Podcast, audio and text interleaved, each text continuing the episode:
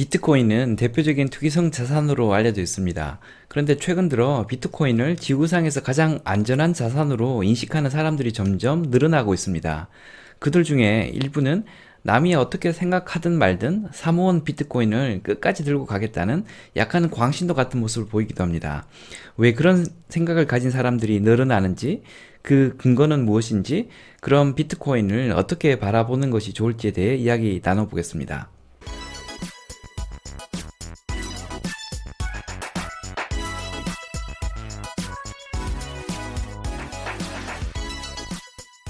안녕하세요. 장프로입니다. 비트코인을 투기성 자산으로 보는 사람들은 비트코인이 화폐로서의 요건을 갖추지 못했기 때문에 화폐로서의 기능을 할 수가 없고 그래서 현재의 가격은 거품일 뿐이라고 말을 합니다. 그들이 생각하는 화폐로서의 요건은 크게 세 가지인데요. 첫째는 내재 가치입니다. 금은 산업용으로도 쓰이고 장신구로도 쓰이기 때문에 그 자체로 가치가 있다고 봅니다. 달러는 금과는 조금 다르지만 화폐로서의 가치를 국가가 보장하고 있기 때문에 그 자체로 내재 가치가 있는 것으로 판단합니다. 반면에 비트코인은 그 자체로서 가치를 가지고 있지 않고 가치를 보장해주는 누군가가 있는 것도 아니기 때문에 내재 가치가 없다고 주장을 합니다. 화폐로서의 요건 두 번째는 교환 기능인데요. 비트코인을 가지고 물건을 살 수 있냐는 것입니다. 한번 거래를 하려면 10분씩 걸리고 거래 한 번 하는데 엄청난 돈을 비용으로 내야 하는데 그게 화폐냐는 것입니다. 세 번째 요건은 가치 저장 혹은 가치 척도로서의 기능입니다. 비트코인은 가격이 하루 사이에도 몇십 퍼센트씩 변동하는데요. 그러면 화폐로 쓸 수 없다는 것입니다. 며칠 전까지 내 월급이 100만 원이었는데 며칠 후에 봤더니 내 월급이 50만 원으로 줄어 있으면 그걸 화폐로 사용할 수 있겠냐는 것이죠. 그 화폐로 내 재산을 보관할 수도 없고 가격을 산정하는 기준으로도 사용할 수 없다는 것입니다. 이렇게 비트코인은 화폐로서의 중요한 요건 세 가지를 갖추지 못했고 기능도 할 수 없으므로 화폐처럼 보이지만 화폐가 아니라고 합니다. 현재의 가격은 사람들 욕심이 만들어낸 허상일 뿐이며 언젠가는 가격이 제로가 될 거라고 주장을 합니다. 이런 주장을 펼치시는 분들 중에는 제가 좋아하는 분들도 많은데요.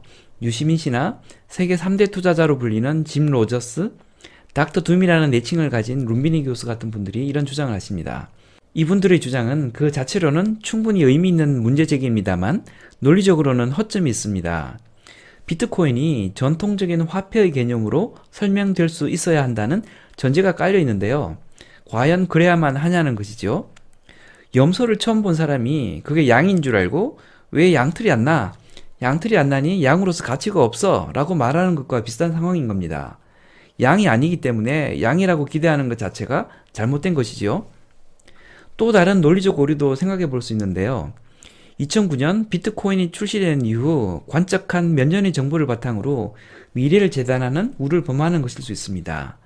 지금 당장은 화폐로서의 기능에 부족함이 있는 것은 사실이지만 앞으로도 계속 그렇게 부족한 상태로 갈 것인지는 알 수 없다는 것이죠. 실제로 비트코인은 화폐로서의 부족한 기능을 현재 진행형으로 극복해 나가고 있습니다. 비트코인 외 다른 금융 네트워크와의 결합을 통해 화폐와 거의 유사하거나 오히려 더 우수한 수준의 교환 기능을 하나씩 확보해 나가고 있습니다. 특히 비트코인을 이용한 해외 송금의 경우 기존 은행망을 이용한 해외 송금보다 훨씬 빠르고 저렴하게 할 수 있습니다. 가격 변동성 문제도 가까운 시일 내에 해결될 것으로 전망을 하고 있는데요. 비트코인의 시가총액이 현재 1조 달러 정도 수준에서 금의 시가총액인 10조 달러 수준으로 커지면 가격 변동이 줄어들면서 안정자산의 길로 접어들 것으로 보고 있습니다. 규모가 커지면서 한두 사람이 거래 행위나 뉴스거리로 가격이 급등락하는 일이 줄어든다는 것이죠. 그러면 가치 척도로서의 기능도 점점 살아나게 된다고 합니다. 수백 년 전 경제학의 개념이 처음 도입되던 시절에 운송 행위는 경제 활동으로 보질 않았던 적이 있었습니다. 작물을 재배하거나 공장에서 물건을 만들어내는 등 무언가를 창조해내는 것만이 부가가치를 창출하는 것이고 부가가치가 창출되어야만 경제 활동으로 이해했던 것이죠. 그런 관점에서 물건의 위치를 이동시키는 운송 행위는 경제 활동이 아니었습니다. 그런데 지금은 어떻습니까? 운송행위는 아주 중요한 경제활동의 하나로 인식이 되고 있습니다. 이처럼 어떤 대상을 바라보고 해석하는 데에 사용되는 인식의 범위는 계속 변화합니다. 주로 범위가 확장되는 식으로 변화하는 경우가 일반적이지요. 이때 인식의 범위를 패러다임이라고 하고 인식의 범위가 변화되는 것을 패러다임 시프트라고 부릅니다. 그런 점에서 비트코인을 바라보는 관점에 패러다임 시프트가 일어나고 있습니다. 전통적인 화폐 개념으로 볼 수 없는 희한한 무언가가 나타나면서 확장된 새로운 개념으로 화폐를 이해해야만 하는 상황이 된 겁니다.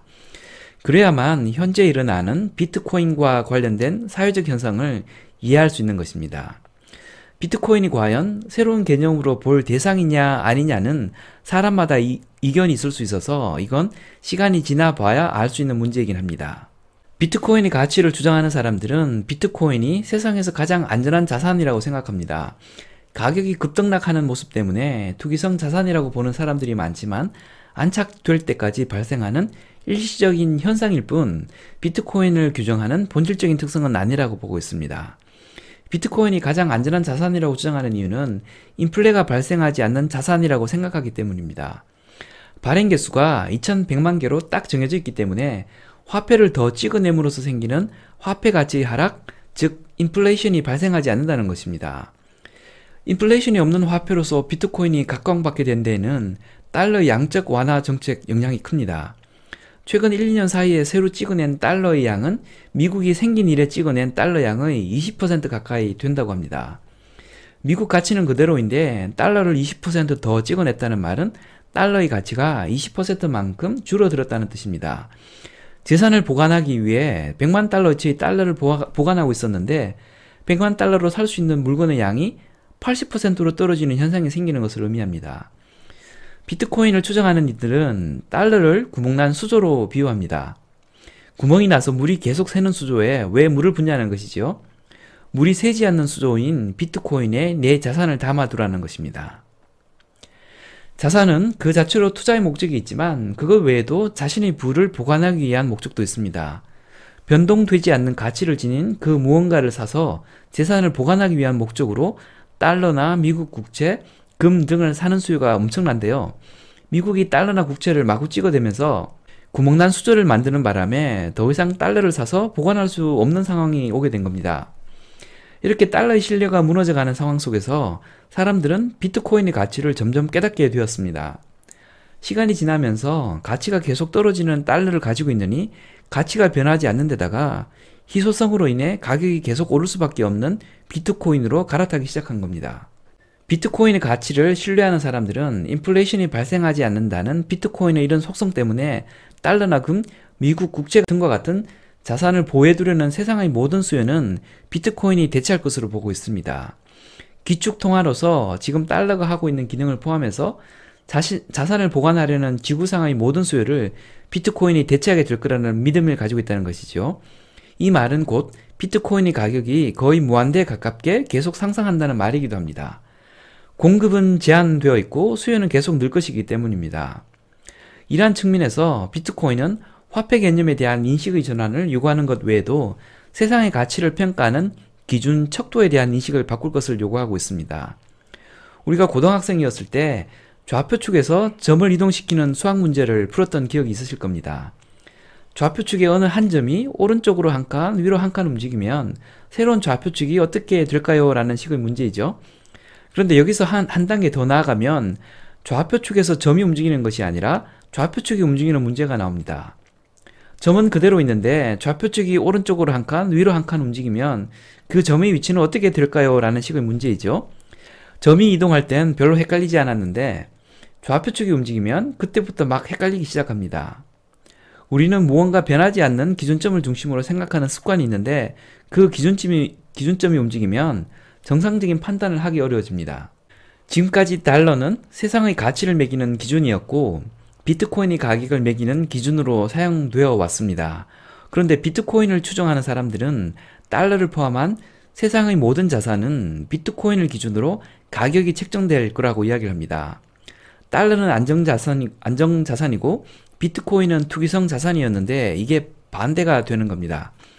비트코인은 안정자산이며 세상의 가치 척도가 될 것이고 달러는 가치가 수시로 변하는 불완전 자산 취급을 받게 될 거라는 것입니다. 이건 엄청난 변화이죠. 지금껏 하늘이 도는 줄 알고 있었는데 이제 땅이 도는 상황을 받아들여야만 하는 겁니다. 이런 말도 안 되는 주장을 하는 사람들은 생각보다 멀쩡하고 똑똑하며 세상에 존경을 받는 사람들이 많습니다.